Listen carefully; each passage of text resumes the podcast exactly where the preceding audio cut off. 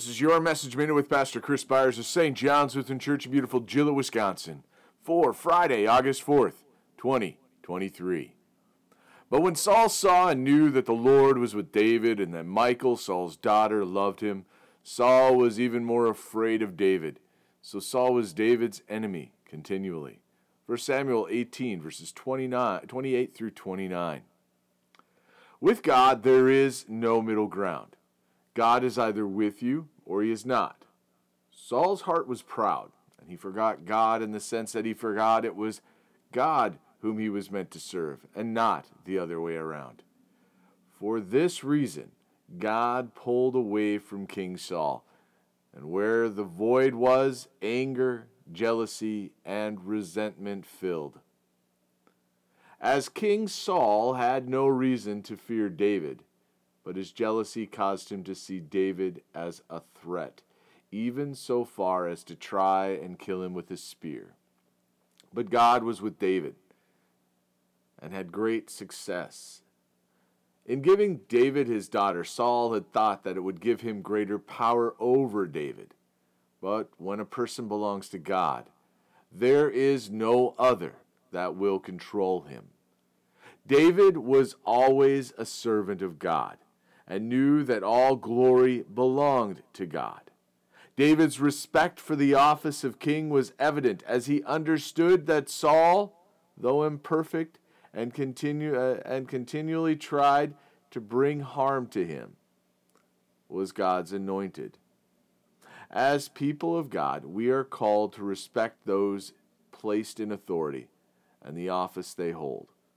This is not because they will always do right in the eyes of God, but it is out of the knowledge that all power comes from God.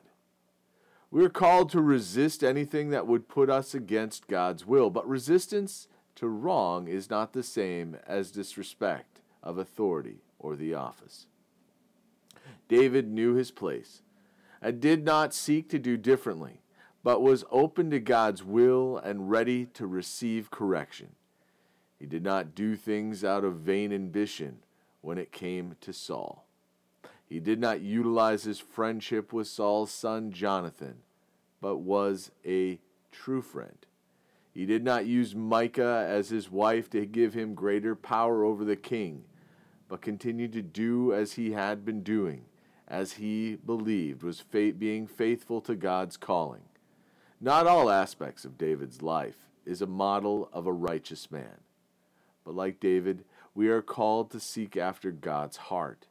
And those who are not of God will stand, of, stand in fear of what God will do. Let us pray. We thank you, our Heavenly Father, through Jesus Christ, your dear Son, that you have kept us this night from all harm and danger. And we ask you to protect us this day also from sin and every evil, that in all we do today we may please you. For into your hands we commend ourselves, our bodies and souls, and all that is ours. Let your holy angel watch over us, that the wicked foe have no power over us. Amen.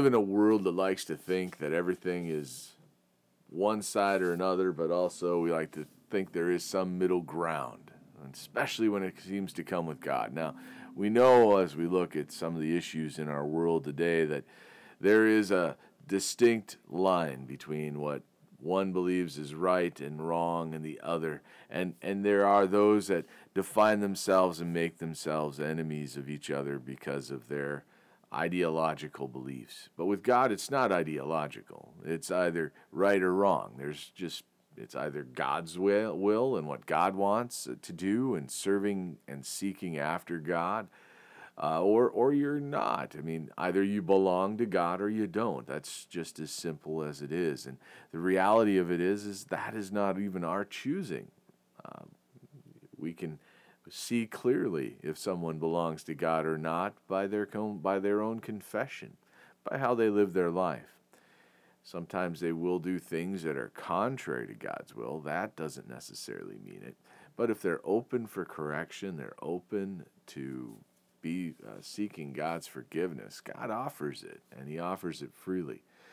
You see, if somebody doesn't believe that they have any sin within them, well, obviously they are against God, that they don't stand with God. Or if they believe that these other gods are their God, that, well, unfortunately, you know, God is very clear in where he stands and what is where the faith lies. But see, also God can save whomever he desires. And that's where we can just step back and say, hey, it's not our place to tell somebody whether or not God will save them. Um, but we can offer a word, and if they don't receive it, that's not on us. We just give them the word, but also that doesn't mean we don't love them. Uh, we can still be friends and care for them. Make sure that they don't go hungry or that they have a roof over their head or uh, knowing if they and take care of them if they're sick. I mean, those are the things we can do, and that's done regardless of where they stand with God. See, David, he didn't run from Saul. He didn't refuse to serve Saul. In fact, he continually wanted to try. He truly protected Saul's life when he could have taken it. But see that that's that's what God calls us to do. Is not to be against anyone. We are against the, workings of Satan. But to stand for God is what we do.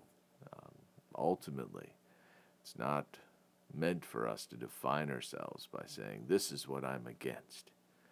No, I stand for God. And God is the only one I seek to please. Hmm. May you be blessed this day. I hope you, if you listen to this extra thing here, I hope it gives you some blessing. But it's always fun just to share my musings. Have a great day. God bless.